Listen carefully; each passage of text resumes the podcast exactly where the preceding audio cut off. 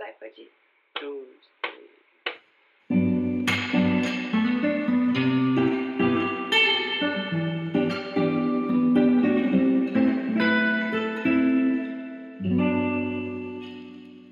Hello, amigos! Sejam bem-vindos a mais um episódio de Falar e Mar. Se você não me conhece ainda, oi, eu sou a Mari e te recebo nesse canto com todo carinho.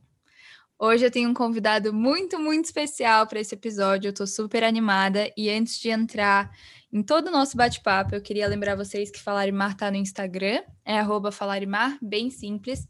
É lá que eu posto tudo que tem a ver com episódios, quotes, as fotos, e a gente sempre troca ideia por lá também. Esse é um podcast baseado em. Eita, baseado em fatos reais. E é por isso também que eu chamei o G, e eu vou explicar tudo para vocês. Então, G, oi. Oi, gente, que orgulho, né? Eu tô fazendo um podcast, tô até falando mais baixo, mais calminho, que eu falo. Até parece, ele é podcaster. Não me engana, Ai, menino. Tô muito feliz. Muito obrigado pelo convite, Mari. Óbvio. Bom, deixa eu apresentar o G. O G é meu amigo da escola, desde sempre. Acho que eu já falei mil vezes dele, dos projetos dele aqui, do Farofa Conceito, que foram ele e os meninos que me incentivaram a começar o meu projeto, que é o Falarimar. Então, a gente é amigo de longa data já. E eu acho que a coisa que eu mais gosto na nossa amizade é que a gente se apoia, mesmo à distância. Desde e... sempre. Desde sempre, né? A gente sempre. A gente era aqueles amigos que, tipo, ah, a gente gosta de ser fã das coisas. Então, tipo, sempre teve um carinho especial por pessoas que têm os mesmos hobbies e gostos que você. O Jean sempre foi essa pessoa para mim. E é muito legal. Depois, assim, agora o G está formado já na faculdade, formou em publicidade. Eu no meu caminho na medicina, que pode ser um caminho completamente diferente, e a gente se encontra no meio do caminho de alguma maneira. Isso é muito maravilhoso construir isso depois de muitos anos. Ai, que lindos, que fofo. Ai, que lindo, eu amei tudo isso que você falou. Bom, o Farofa Conceito vocês já conhecem, eu sempre falo aqui, que é um podcast de resenha semanal sobre música pop. E, enfim, eles estão em várias mídias, vocês podem ir lá. Mas eu queria que o G explicasse sobre o novo projeto dele, que é um novo podcast, que é o Minha Playlist Infinita. Então, eu vou deixar com você, que você sabe melhor que eu. Ai, maravilhosa. Como a Mari falou no comecinho aqui do Falarimar, que ela estava se apresentando, tudo lindo e maravilhoso, o Falarimar é um podcast baseado em fatos reais. E o Minha Playlist Infinita, pelo contrário, ele é um podcast de ficção. Então eu sou apresentador desse podcast e eu recebo cartas de um personagem fictício que se chama João. E o João toda semana me manda uma carta que conta uma história da vida dele, sempre que ele lembrou dessa história depois que ele ouviu uma música. Então, toda a história que ele me conta, ele vai fazendo essa relação com a música que ele ouviu naquela semana.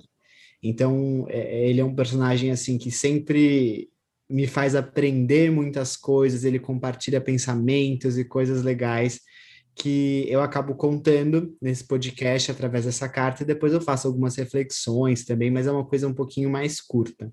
E a gente também está no Instagram, eu sempre posto também ali algumas reflexões, mas ele é um podcast de ficção, ele é, ele é um, um podcast que assim que faço com muito carinho.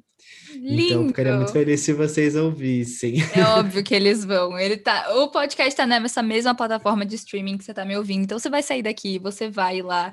E eu queria te recomendar um episódio em específico, que é o episódio baseado na música, é música secreta, né, da Manu Gavassi. Isso. E por isso que o G tá aqui hoje, assim, eu sempre quis trazer ele e os meninos também, mas precisava, tipo, ai, qual é o tema que a gente falaria, né? Porque se botar só a gente ligar o microfone, vai ser risadaiada e não vai sair nada de cult interessante. Mas nesse episódio, o, Ge o Jean e o João foram extremamente vulneráveis, e eu acho que isso é muito legal desse podcast, talvez até delicado. O tema do episódio é vulnerabilidade, tá, gente? Eu acho que eu nem avisei. Mas a gente vai falar sobre vulnerabilidade hoje. E é, é muito engraçado porque, apesar de ser de ficção, você coloca um personagem na sua voz, e eu acho que isso às vezes fica difícil de separar o que, que é o João, o que, que é outra pessoa que inspirou o João para aquele episódio, e o que, que é o Jean, né? Eu acho que vocês se misturam. Como você disse, você aprende muito com ele e tudo mais.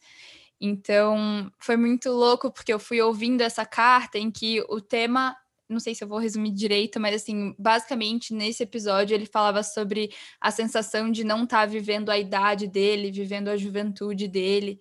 E ele falava isso num contexto que ele percebeu durante uma crise de ansiedade. E e aí você já começa, né, nas vulnerabilidades. Primeiro que a gente está falando de uma pessoa que tem ansiedade, que, tá, que traz os temas que ela aborda na psicóloga, né? Então tem todos que, os questionamentos que a psicóloga faz para ele e o que ele traz de história. E ele vai provando o ponto dele através de várias histórias, né? Então é realmente um convite para a gente entrar na vida do João. E então é esse que Nossa, vocês você vão ouvir arrasou. quando vocês saírem daqui. Não, eu juro, é que me tocou muito. Eu mandei uma mensagem pro Jean, eu falei, nossa, que tapa na cara, como assim você é tão... eu acho que eu arraso, né, no falar Mar, nossa, leio o meu diário no podcast, aí vem o Jean e faz, mano, uma coisa absurda que você não sabe o que é ficção, o que é verdade, não importa se é ficção ou verdade. Olha, nem eu sei. é, né, amigo? Eu acho que não também, acho que às vezes fica difícil separar. E eu acho que o objetivo talvez nem seja, né, separar. É, mas isso. Não, isso é demais. Assim, eu até. Só para contar aqui, a minha psicóloga ouviu esse episódio em específico também, porque eu tava contando para ela e ela ficou com vontade de ouvir. Nossa. Gente, vai chover muito. Tem problema, segue o baile. E ela ouviu e ela falou: Nossa, é assim, ela sabe, né, o que é verdade que não é. Porque ela é psicóloga. Mas ela falou: não, muito legal isso, e, e, tipo, a forma como essas cartas acabam passando uma vulnerabilidade que não necessariamente é só minha, de coisas, vivências minhas, porque é inevitável passar coisas que eu vivi dentro desse personagem que tem uma. É, é um personagem que faz parte do meu mundo, né? Ele tem a, mais ou menos a mesma idade que eu, ele tá no mesmo círculo social que eu, mas ele também fala com outras muitas pessoas, porque são com experiências certeza. que são muito parecidas também. E aí, quando até quando você me falou, poxa, vê o, o TED da, da Brené Brown, que é outra coisa que a gente vai falar aqui, uhum, dando spoilers, é, é muito verdade, assim, a vulnerabilidade, ela, ela gera isso, né, essa conexão. Então, até por isso que o personagem é o João, que é um, é um, muitas pessoas falam, ah, é João porque é Jean, porque é parecido com uhum. você. Não, não é por isso. É uhum. É porque João é uma pessoa. Se fosse uma menina, seria Maria. É qualquer uhum. pessoa para ter essa conexão e poder se identificar de uma maneira muito fácil. É Isso é muito um, aula de literatura, de né? Mas é verdade, saudade. Não. Mas é muito legal mesmo, porque é muito. Por mais que o João tenha uma vivência muito específica dentro do contexto dele, é, é, assim, que nem eu falei, sabe? Se for pensar que ele é uma alguém que se assemelha a você no contexto mais da publicidade da modernidade versus eu que estou na medicina no super tradicional e tudo mais, é, é são, são contextos muito diferentes, mas assim, ele toca em pontos que são muito humanos, né? Eu acho que hoje também a gente vai falar muito de humanidade, então foi o momento perfeito. E se isso não foi propaganda suficiente para você ir ouvir o episódio e o podcast do Jean, eu não sei o que vai ser mais. Assim, esse foi o melhor merchan que eu já fiz. E o mais sincero também. Publicitária. É, Médica, Exato. porém publicitária. Exato. Como o G falou, muito da base para esse episódio foi a Brené Brown, Brené Brown, sei lá como fala o nome dela que é uma pesquisadora americana. Ela é formada em serviços sociais, doutora e tudo mais. Então, ela estuda muito a relação entre pessoas. E ela ficou famosa depois de um TED dela, que é, é o, chama O Poder da Vulnerabilidade. E depois ela fez documentário para o Netflix, foi entrevistada pela Oprah. Enfim, ela virou uma, uma, uma especialista no assunto, assim, vulnerabilidade. E aí eu queria até usar a definição que ela usa para vulnerabilidade, que é vulnerabilidade é aquilo que experimentamos em momentos de incerteza, risco e exposição. Então, acho que a gente pode partir daí do conceito que ela dá. É, acho que às vezes também vulnerabilidade, dependendo do conceito que você usa, tem um, uma conotação muito ruim, Por exemplo, eu, dentro da medicina, a gente fala muito de pessoas em situação de vulnerabilidade, né? São pessoas que precisam de um cuidado extra, e às vezes um cuidado que não é somente médico, biológico, mas também psicológico, de contexto social, tudo isso, mas vem sempre associado àquela coisa, pessoas que têm. É, sei lá, HIV, pessoas que são moradoras de rua, pessoas que são que foram estupradas, assim, então sempre um caráter de você é vulnerável quando você passou por uma coisa muito terrível ou você está numa situação que beira a desumanidade, né? E eu acho que vulnerabilidade, pelo que a gente vai falar aqui, é o oposto disso, é você se mostrar cada vez mais humano. Então, é isso. G, como você lida com a sua vulnerabilidade? Você é um cara que se expõe fácil, você é fechadão, qual é a sua? Lidar com a vulnerabilidade, assim, é uma coisa que me perseguiu durante toda a minha vida. E eu acho que até hoje eu não lido bem com a vulnerabilidade. Porque algumas experiências da minha vida me mostraram que a vulnerabilidade era alguma coisa errada, assim. Não uhum. errada, mas que eu, como, como menino, né, como homem, uhum. não deveria mostrar. Uhum. Então, eu sempre tive essas duas coisas. Ao mesmo tempo que eu sempre mostrei muito as minhas emoções, eu era uma criança que chorava, um adolescente que chorava, que falava o que pensava, que mostrava emoções. E ao mesmo tempo, é, eu era ensinado que eu não deveria fazer isso conforme eu fosse crescendo, eu não, não deveria mais mostrar tanto isso. Então foi, foi uma coisa que eu acabei cortando muito da minha personalidade, só que quanto mais eu cortava, mais ficava difícil de não mostrar. Então, apesar de eu lidar mal com isso, eu nunca consegui deixar ela embora, assim, eu sempre acabei expondo de alguma forma, mas nem sempre isso me fazia bem. Sim, a gente chega em todos esses pontos de que horas a vulnerabilidade não faz mais bem. Mas eu. É, é, é, isso, né? A gente reprime por muito tempo a nossa vulnerabilidade e de algum jeito. Eu acho que às vezes vulnerabilidade ou essa disposição em ser vulnerável acaba sendo até um traço de personalidade, assim, que as pessoas podem confundir até com, ah, você é extrovertido ou você é introvertido, sabe? Esse tipo de coisa. Mas eu fiquei pensando que eu responderia caso você me fizesse essa pergunta e eu ia, tipo, fazer uma piada. Ah, eu tenho um podcast, é óbvio que eu lido bem com a vulnerabilidade. Tipo, eu tenho um podcast que as pessoas falam que é igual ler meu diário. Ah, eu lido super bem. E eu acho que é muito mais profundo que isso, né? Tipo, é...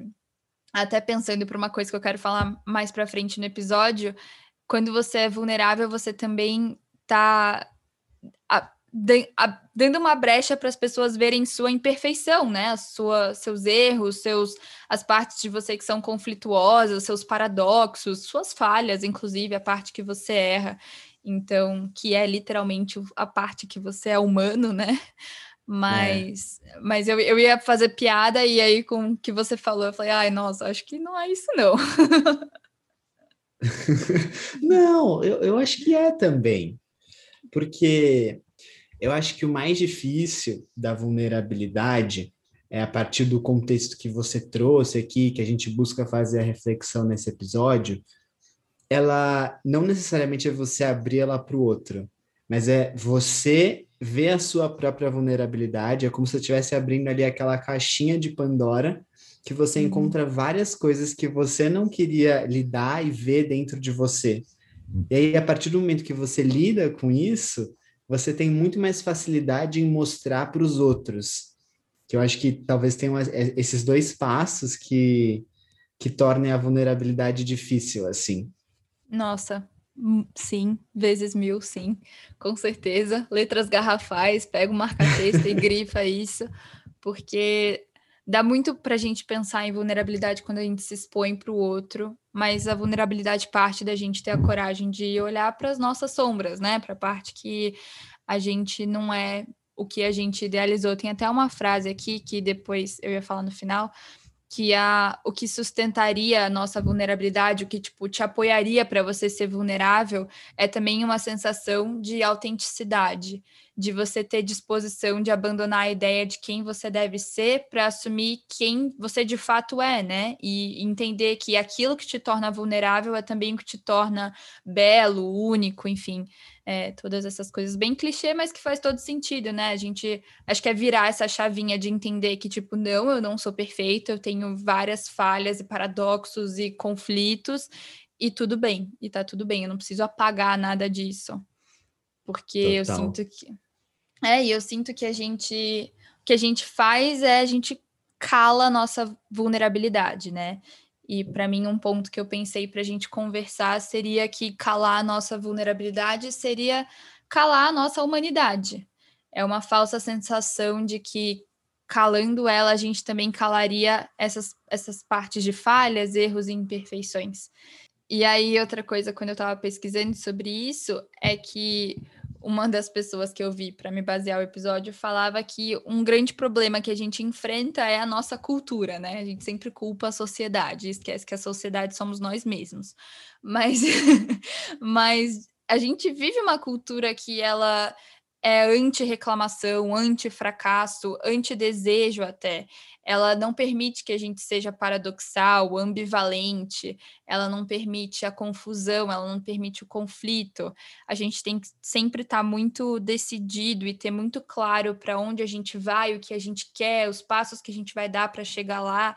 Então, quando você tem uma parte sua que é um pouco mais confusa, que ainda precisa ser explorada, ou é de fato frágil, ou é, sei lá, mal visto aos olhos da sociedade, a gente tende a esconder, né? A gente tende a querer calar isso, porque ela não é bem-vinda. Não, total. Quando você falou sobre isso, eu lembrei de uma coisa. Quando eu estava na faculdade, a gente sempre recebia pessoas do mercado, porque eu estudei publicidade e tal, numa faculdade que é muito focada no mercado e tal, cases de sucesso.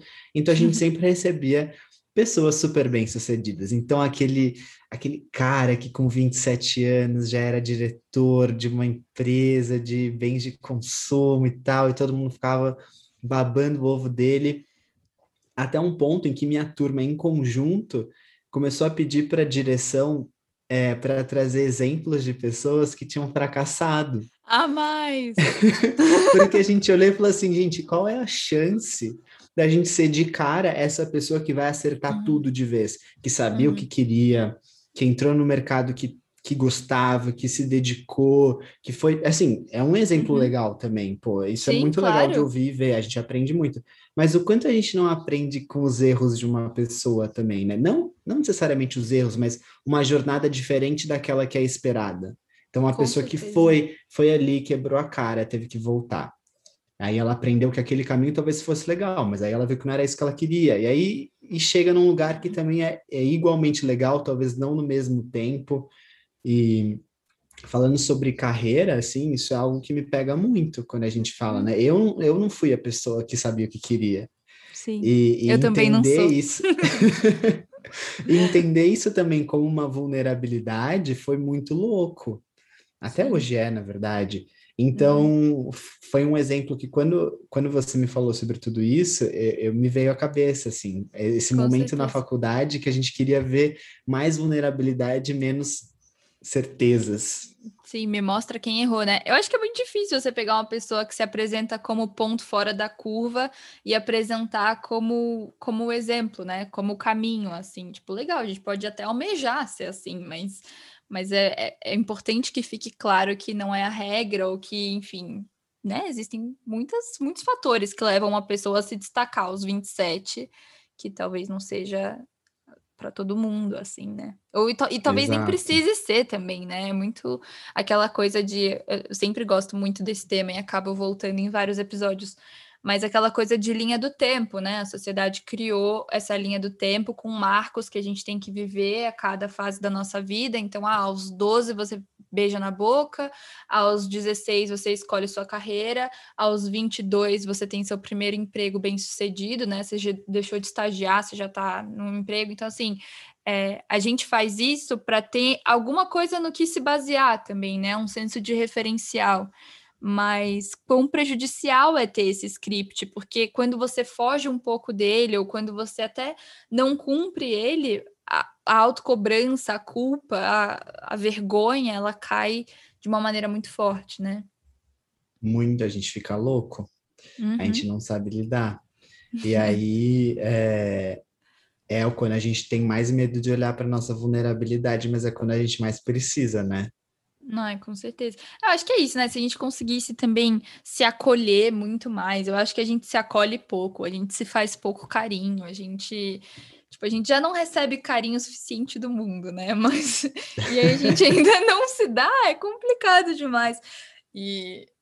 Enfim, e é, é muito uma coisa também geracional, assim, pensei nisso agora, mas Sabe aquela coisa dos nossos pais acharem que a nossa geração é a geração que quer uma estrelinha para tudo que fizer? Tipo, não sei se uhum. já ouviu falar isso, mas tipo, ah, você...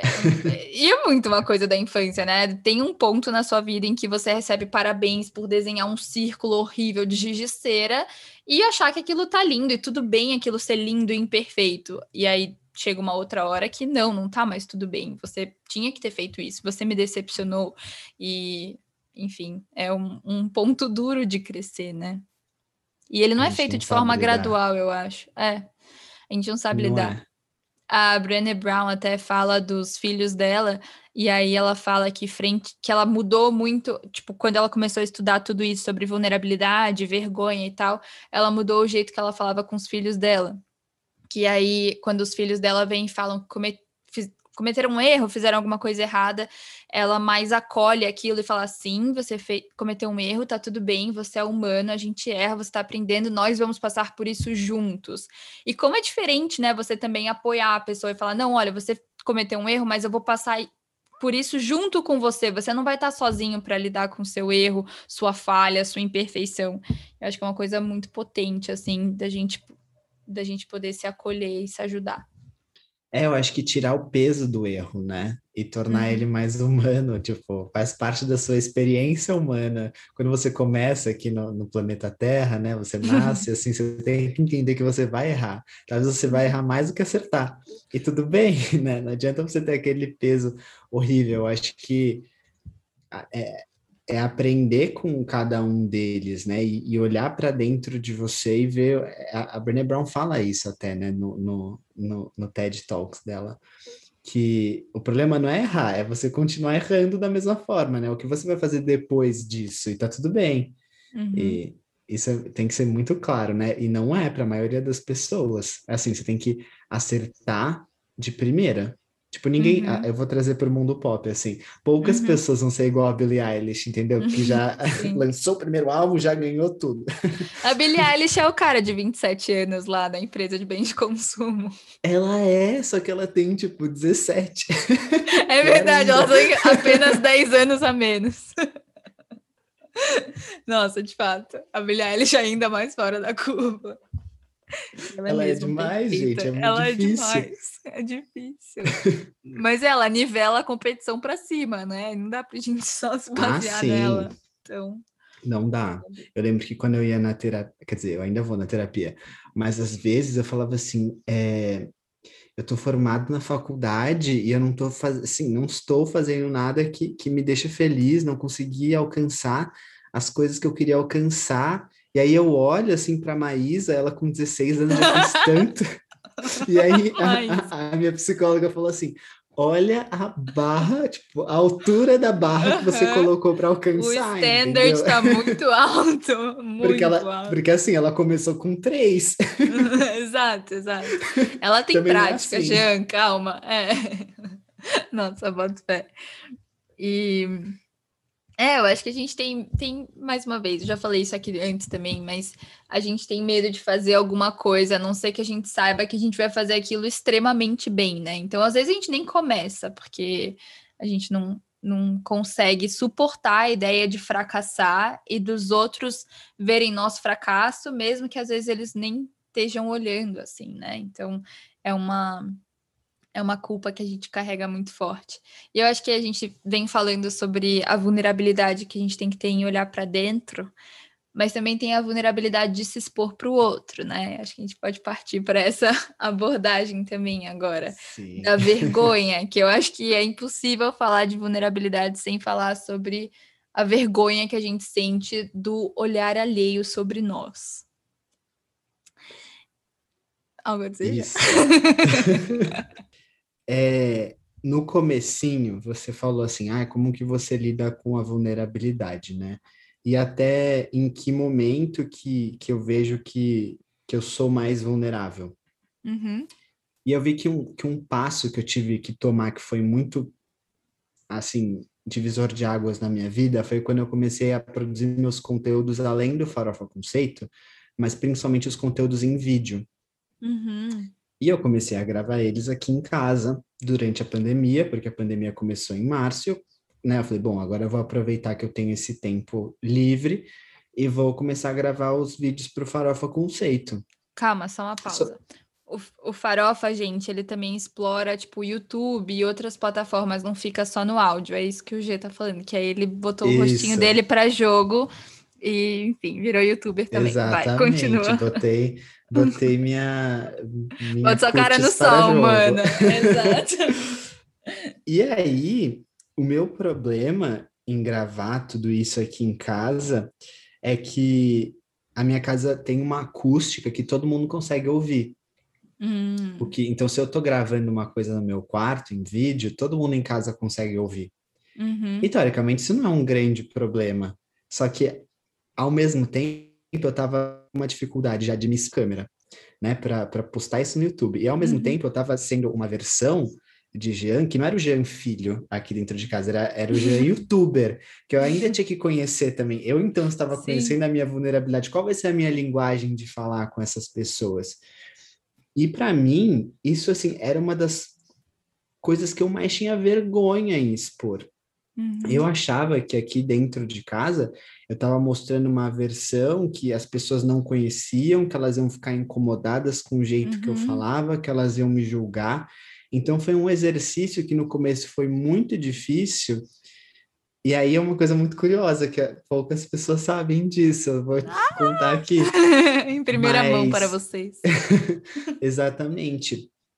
Eu lembro que eu estava com tanta dificuldade, eu estava travando tanto em, em realmente aceitar esse lado mais vulnerável e, e entender como que eu ia me portar, que eu me propus a um exercício que é muito interessante. Eu acho que todo mundo devia fazer isso uma vez na vida e vocês vão dar Indique. risada. Não fala. Eu é, olhei todas as regras de como se, co- como que você deve fazer um vídeo para mandar para o Big Brother. E aí, Nossa, que eu- sacada! E aí, o que, que eu fiz? Eu falei assim: eu vou me propor esse exercício e todo mundo aqui dentro dessa casa vai acabar ouvindo quando eu estiver gravando. Porque Uhum. num vídeo, se você não sabe, quando você tem que gravar um vídeo para entrar no Big Brother, você tem que falar quem você é, da onde você veio, quais são suas manias, o que você gosta, o que você não gosta, de formas muito mais subjetivas. Então, é Uhum. tipo, você tem que falar, é, ah, em qual situação você briga, em qual situação você fica calado, não sei o quê. Então, foi um exercício que eu simplesmente tive que me escancarar na frente de uma câmera com Uhum. todo mundo em volta ouvindo. Nossa, amigo. Nossa, eu tô chocada com a sua sacada de tipo, não, vamos apelar pro Big Brother e isso vai me ajudar. Eu achei sensacional. E Foi poético um também. exercício, Mari, que é, não, mas é um pouco assim, porque foi tão desafiador que eu falei assim, bom, agora já que eu vou ter que fazer isso, eu vou me conhecer fazendo isso e todo mundo vai conhecer também. Mas foi um exercício ótimo de vulnerabilidade, porque eu fiquei muito assim, até que ponto eu estou me expondo demais para as pessoas dentro dessa Uhum. casa, ou isso está sendo bom para mim? Até hoje eu não Uhum. sei a resposta, mas eu Oh, fiz. Tudo bem. E aí, a partir É. daí, eu fiquei, tipo, muito mais livre para começar a gravar os conteúdos. Óbvio. E eu, eu nem tinha pensado nisso antes, mas pensei agora com você falando que também, não sei se é paradoxal ou se é óbvio, assim, ou é muito paradoxal ou é muito óbvio. É, mas o quanto que você ia criar um conteúdo para postar na internet, que é terra de ninguém, que muitas pessoas iam ver, e teoricamente a gente teria que ter medo da multidão, talvez, do julgamento da multidão, mas o que às vezes mais dói é o julgamento de quem tá perto, né? O julgamento de quem é sua casa, sua família, já É. te ama, já te acolhe, já te conhece. Mas não, meu medo é dessas pessoas e não das, sei lá, 7 mil que podem me ver numa primeira publicação no Instagram, sabe? Isso é muito curioso. É muito. Eu tinha medo de mim e Uhum. tinha medo é, de como minha família ia me enxergar a partir daquele momento. Então, Uhum. essas duas coisas elas estão muito juntas, né? Uhum. Mas o, o que o mundo ia ver, às vezes eu tava, não tava nem ligando. Sim. Isso é muito louco. Isso é muito louco. Isso é muito louco. No seu caso, era também porque você estava conhecendo essa versão de você youtuber. Não é que não é youtuber, né? É produzindo conteúdo de vídeo. Mas eu não sei, talvez fosse o caso de se você tivesse mais certeza, não sei, ah, se eu tenho mais certeza disso, de quem eu sou, do que eu quero, de onde eu quero chegar com isso, talvez eu não teria tanta vergonha. Mas aí eu penso que no meu caso, por exemplo, eu tenho mania de falar que eu acho o Falarimar extremamente necessário. Tipo, eu acho que o Falarimar é necessário, assim. São pautas que as pessoas precisam ouvir e que tudo bem, elas partem das minhas vivências e é o jeito que eu falo, mas assim, acho que várias coisas são justas e válidas. E então é um projeto que eu acredito muito, mas eu acho que não é uma questão. Eu estava falando para você que ah, se você se conhecesse mais, se você tivesse mais certeza. Nem é isso, porque eu considero que eu tenho super certeza sobre esse meu projeto Falar e Mar, que eu já venho fazendo há quase um ano, e mesmo assim eu acho tão difícil, é tão desafiador às vezes sentar e gravar no microfone, ou às vezes eu até consigo gravar, mas a hora de botar para as pessoas ouvirem é assim muito desafiador. Então, eu acho que também não é uma constante, né? Essa certeza que a gente tem da gente e a, disposição que a gente tem em ser vulnerável ou não, acho que ela vai e volta, assim. Então, não sei, acho que não eu, tem nada a ver. Não, eu consigo me relacionar completamente com isso, porque qualquer conteúdo que eu faço é a mesma novela de sempre. Apesar da gente achar que a gente já caminhou, né, muito aí nessa... Não. Não, a gente sempre volta para o mesmo ponto.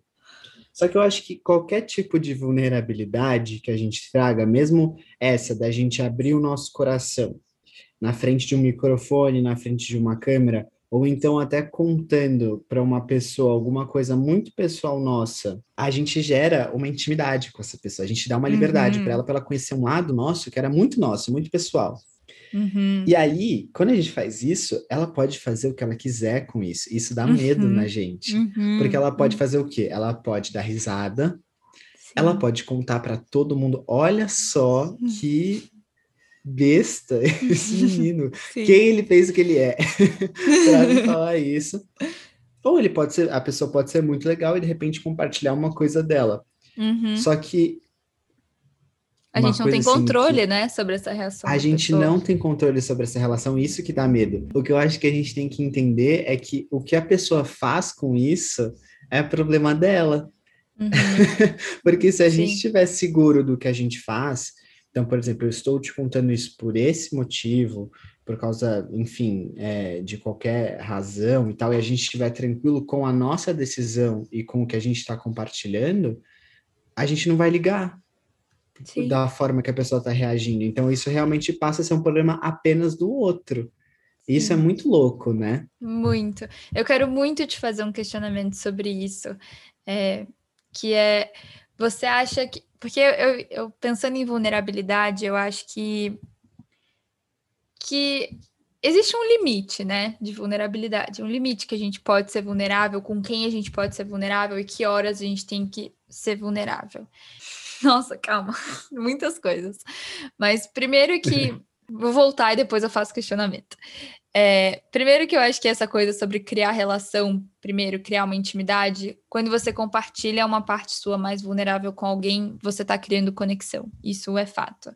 Eu lembro que quando eu era mais nova, e eu falava para as meninas, tipo, alguma das minhas amigas falava que queria, sei lá, ficar com um fulaninho, ou queria, sabe, se aproximar de alguém.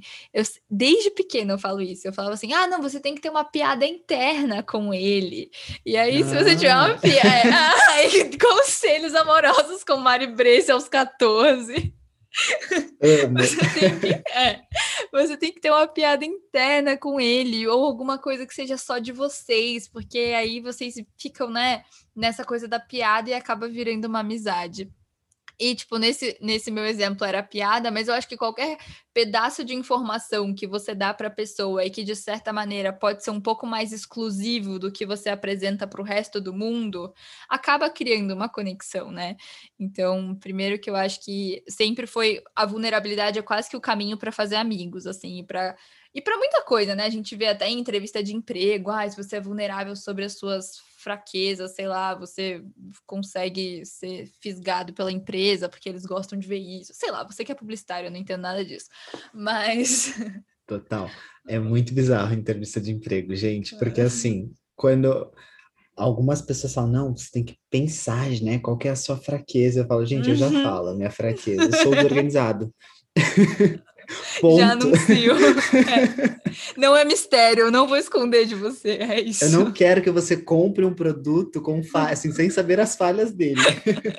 Com certeza. Mas, mas é, tipo, é engraçado isso. Então eu acho que eu- um- a vulnerabilidade é o caminho para criar conexão. E aí eu, eu- eu- isso que eu ia falar, que eu tava nos stories do Falar e Mari, eu tava pensando outro dia sobre como às vezes quando você é vulnerável e você vê que a sua vulnerabilidade foi bem aceita por quem tá te ouvindo, você fica meio que viciado nesse feedback e aí você sente vontade de compartilhar mais. Então, tipo, sei lá, às vezes você tá numa roda que você fala, ai, nem vou me meter nesse assunto. Aí você faz um comentário, seu comentário é bem visto, aí você já fica tipo, nossa, acho que eu posso falar um pouco mais, sabe? Então você vai meio que dosando isso. E é muito uma coisa do ego, né? É como se o ego entendesse, ah, olha, beleza, seu o feedback foi positivo, sua neura tá validada, você você tá validado no geral.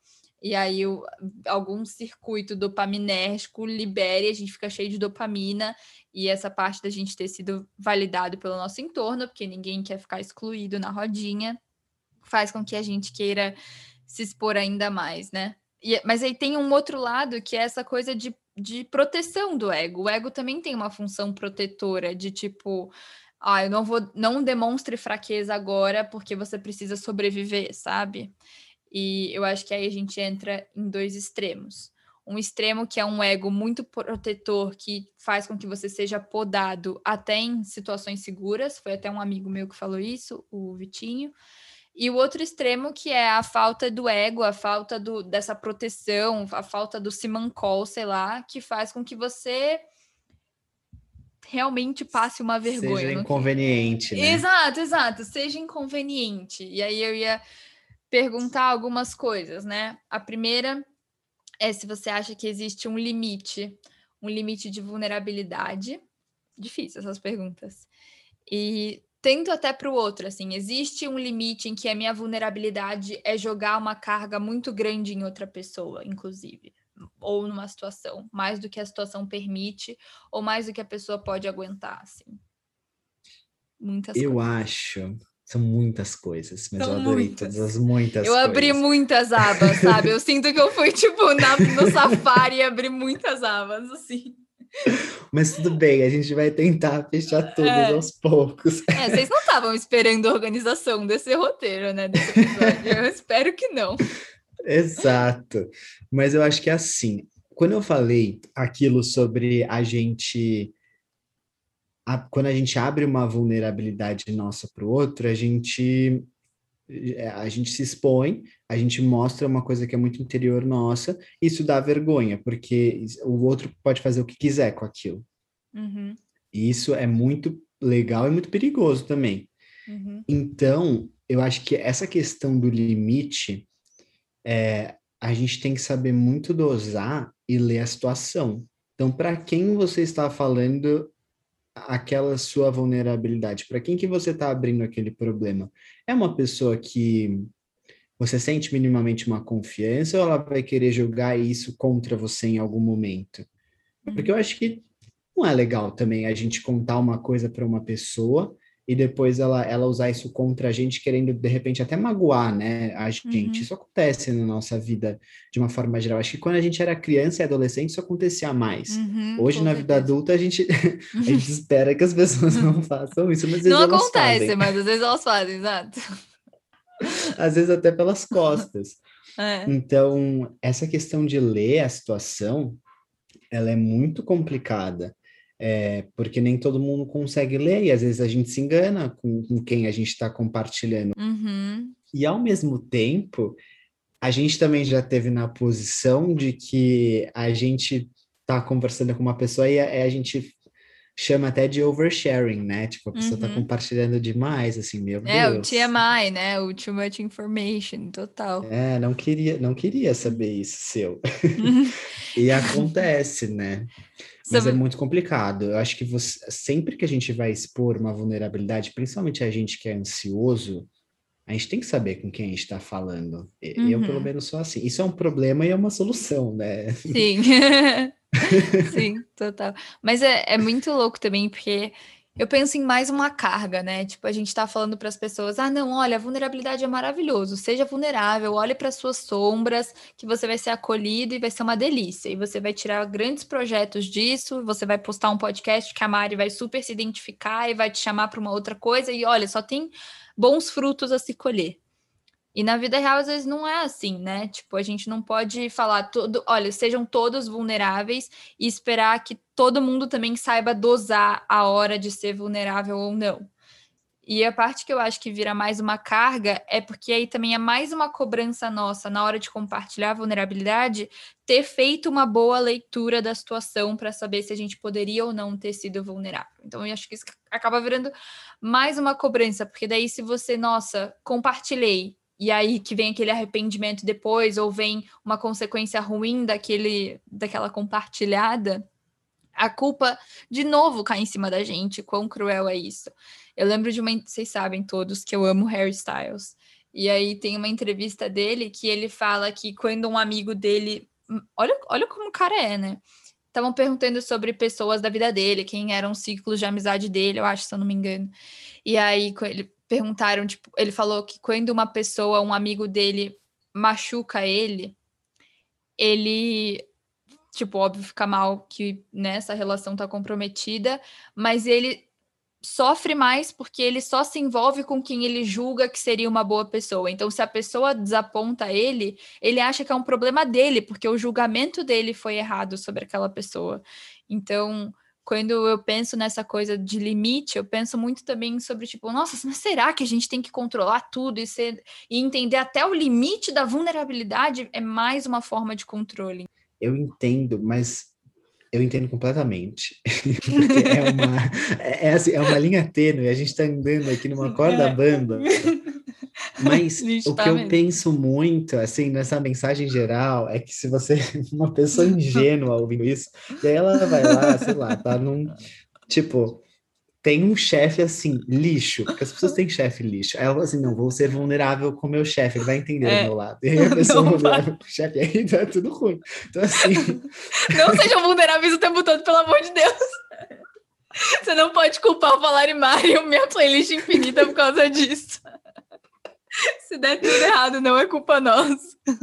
Exato, assim, eu entendo muito, eu concordo com você, só que eu tenho medo das pessoas acharem que o mundo é muito bonito.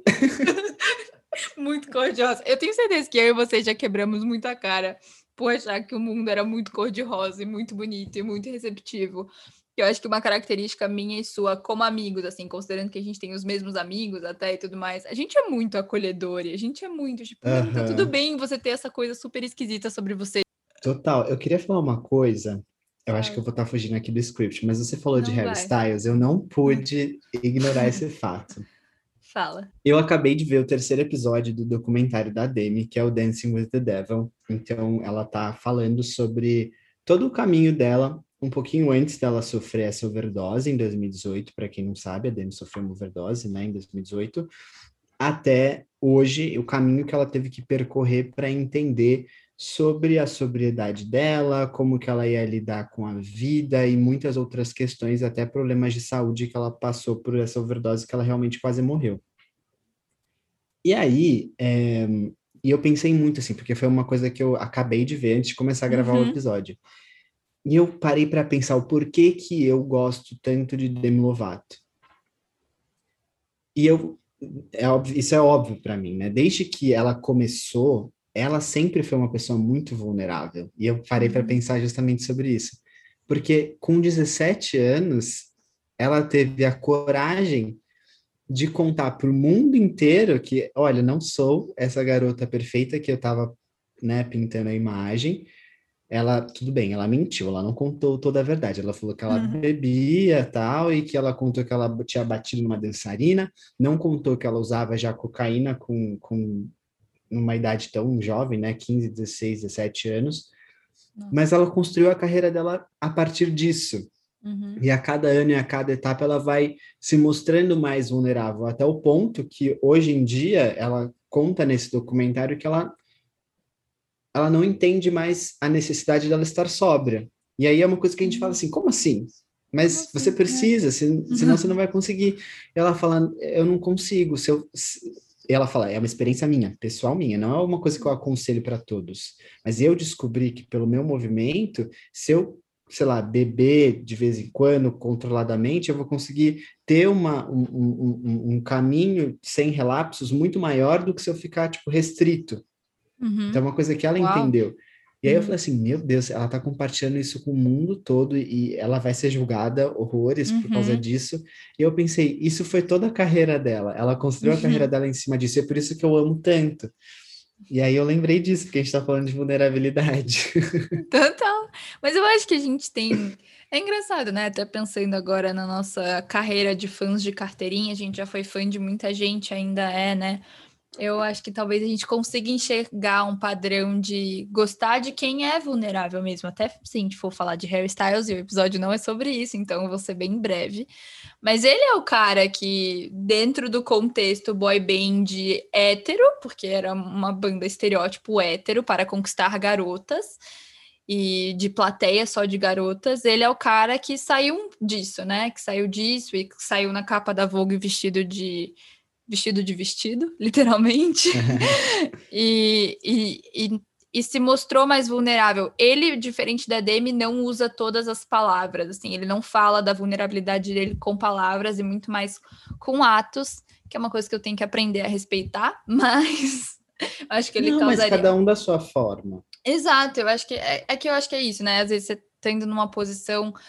é, Não sei, eu penso muito sobre o impacto que você poderia ter, sabe? Meio que o alcance que você tem se você falasse sobre isso abertamente, que é uma coisa muito interessante, né? A gente pensar sobre o alcance da nossa voz também, assim. Eu acho que eu e você, que somos podcasters, e a gente faz isso por hobby, a gente às vezes entende que a gente está falando com pessoas, mas a gente não não para para pensar que a nossa voz chega para alguém mesmo, assim. E na, no- na nossa vida, todo mundo, você sendo podcaster ou não, não sei se a gente esquece. Que gente- eu acho que a gente às vezes esquece ou finge que a gente não tem um impacto no mundo, sabe? E é por isso também que compartilhar a nossa voz. Eu lembro que eu comecei esse podcast falando isso. Ah, eu quero botar a minha voz no mundo.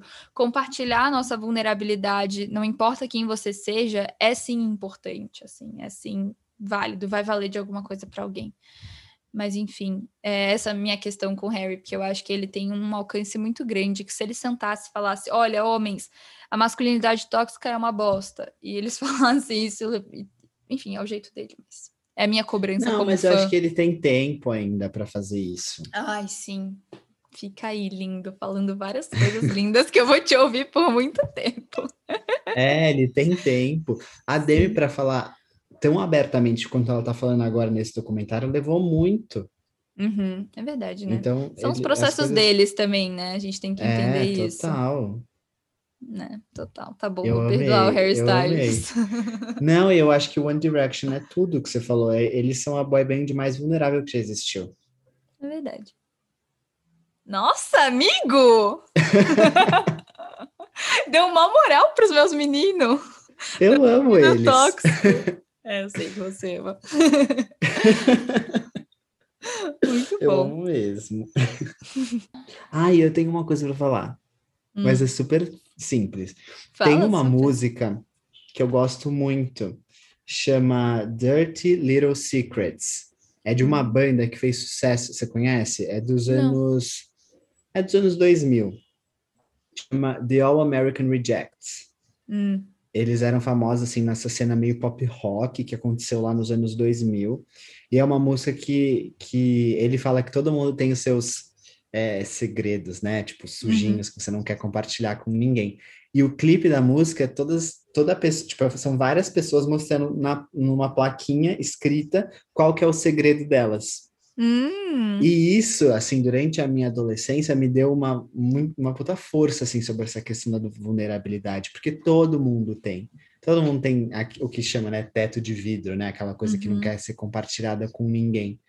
E Uhum. essa é uma música muito legal. Eu acho que tem a ver com Ah. isso também.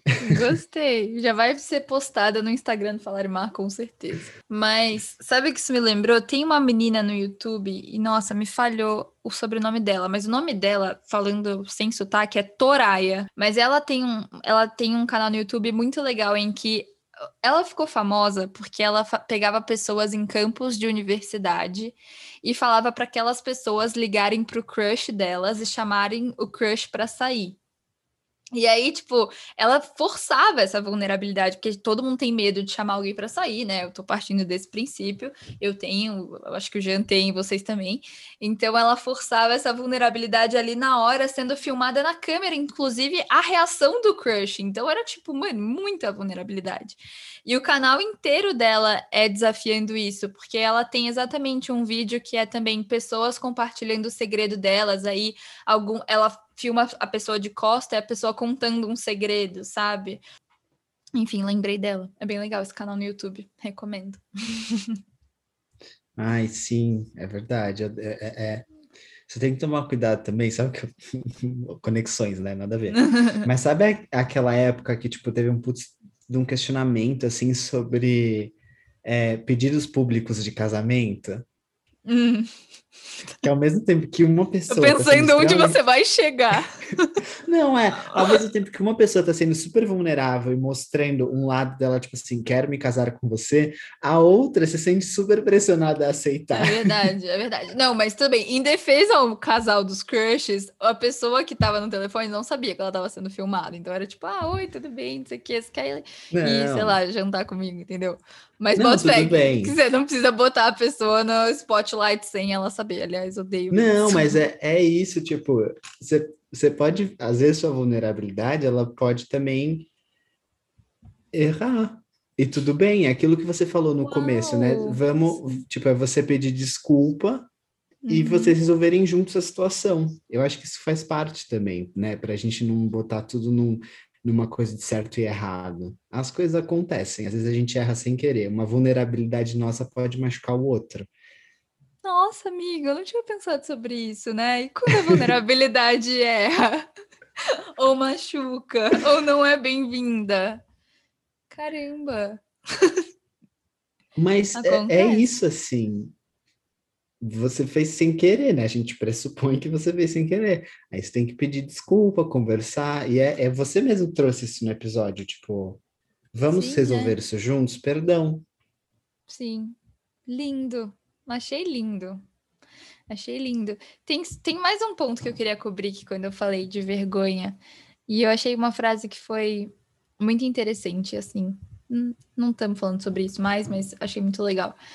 Que é a vergonha é o medo da desconexão. Ela nos faz questionar: há algo sobre mim que fará com que eu não mereça conexão? E isso é uma coisa que eu achei muito profunda, porque é, é tão é, é tão ligado a merecimento também, né? Essa coisa tipo de você se sentir merecedor de ser acolhido, você se sentir merecedor de ter a sua voz ouvida. Então, é sim um trabalho de olhar para as sombras e construir uma autoestima, não no sentido só do seu exterior, mas do que você tem para oferecer, assim, sabe? E aí, bem, bem naquela parte que eu ia falar sobre o que sustenta a nossa vulnerabilidade. Então, eu acho que o que dá base para nossa vulnerabilidade acontecer é essa sensação de merecimento, é uma sensação de coragem também, é ter coragem de ser quem você é, de ser imperfeito mesmo, junto com a autenticidade, uma sensação de autenticidade, de tipo, não, tudo bem eu não ser quem pintaram que eu deveria ser e ser quem eu realmente sou. Bem Demi Lovato essa parte. E, e a que mais pega para mim, que é sempre a que eu tenho mais dificuldade de lidar, a de que para você também ser vulnerável, você tem que ter a disposição de abdicar do controle. Você tem que estar disposto a se entregar para uma coisa que não tem garantia de que vai dar certo, de que vai ser positiva ou que vai acontecer do jeito que você queria. Isso é completamente oposto à ideia de controle e de predizer o futuro, né? Tipo, quando a gente fala de vulnerabilidade, a gente tem, que nem você falou, a gente não tem que pensar em certo e errado, a gente também não tem que pensar em ganhar ou perder com a minha vulnerabilidade. Tipo, o que eu tenho a perder se souberem que eu sou vulnerável, ou o que eu vou ganhar se eu for vulnerável e me mostrar mais. Mas é simplesmente, tipo, dar as caras sem ter o controle do desfecho. E isso é muito forte. Outra frase da Brené Brown, ela fala: a vulnerabilidade é o centro da nossa vergonha, do medo e da luta por merecimento mas é também a origem da alegria, da criatividade, do pertencimento, do amor, da mudança e até da inovação. Então, eu acho que é nela que a gente consegue crescer alguma coisa, né, sobre a gente. Então, achei tudo isso muito bonito, motivacional. Eu gosto sempre de ir caminhando para o fim dos episódios com um tom mais positivo sobre tudo que a gente vem falando, assim. Tipo, vale a pena, né? Você tem que saber dosar? Tem que saber dosar, mas no fim das contas vale a pena, assim. Exato. Não é bom nem ruim, é natural. É, uau! Com certeza. Uau, nossa! Uau! Nem, não é meu Deus, quem falou Eu isso? De quem saiu isso? Como assim? Mas é verdade, não é bom nem ruim, é natural. É. É natural. Ai, Mária, você, você inspira o melhor das pessoas. Ai, meu Deus, amigo. Fala assim, você também, você também. A gente tem isso em comum, por isso que é gostoso. Bom, amigos, vamos caminhar para o fim desse episódio. Eu queria dar uma resumida básica em tudo que a gente falou. É, primeiro, a gente explicou que a vulnerabilidade é aquilo que a gente experimenta em momentos de incerteza, risco e exposição que na maioria das vezes a gente cala a nossa vulnerabilidade por ter vergonha e também por ter medo do erro, por ter medo de abdicar do controle. Calar a nossa vulnerabilidade seria calar a nossa humanidade, dando uma falsa sensação de que, ó, se eu não falar sobre a minha parte vulnerável, é como se eu não tivesse falhas, paradoxos, conflitos, erros e imperfeições. Tudo isso é péssimo, porque a gente ainda está numa cultura que não nos dá espaço para ser tudo isso que nós somos, né? Ser humano do jeito que somos. A vergonha é uma coisa que todo mundo lida, mas que é importante falar sobre ela, é importante se mostrar vulnerável para o outro também. Quando você se mostra é, vulnerável, o outro tem uma brecha para também se mostrar vulnerável, e isso cria conexão entre duas pessoas, então é super legal. É, a gente tem o nosso ego que pode nos ajudar, nos proteger, nos sabotar de vez em quando, então é sempre importante a gente estar em contato com isso, vendo quais são as horas que a nossa casca está grossa demais, por uma proteção excessiva que não precisa existir, e quais são as horas também que o nosso ego pode nos atrapalhar, fazendo com que a falta dele nos deixe muito expostos e sem proteção alguma, porque o mundo, no fim das contas, é sim cruel. O que sustenta nossa vulnerabilidade é uma sensação de merecimento, coragem, autenticidade e uma fé em abdicar do controle, que são coisas que eu tenho certeza que eu e você precisamos trabalhar. Por isso eu recomendo terapia. Mentira. a gente também aprendeu que o Jean é perfeito, tem um projeto mais perfeito ainda. E é um amigo que eu vou levar para sempre. Eu tenho certeza que a gente tem muitas coisas para papear e viver juntos ainda. O Covid já pode acabar para a gente poder se ver. E eu estou muito feliz que você veio, G, de verdade, assim, muito especial. Você... Nossa, tô muito feliz, muito feliz mesmo. Ah, eu que fico honrado com esse convite. Eu amei fazer esse episódio, falar sobre esse tema, trocar com você sempre é muito rico. Acho que os ouvintes do Falar Mar, eles têm um privilégio. Ai, e de verdade, muito, muito obrigado por esse convite. Gente, mil beijos, até a próxima. Até a próxima, G. Beijos, até a próxima. Agora foi. Toca pra mim aquele finalzinho.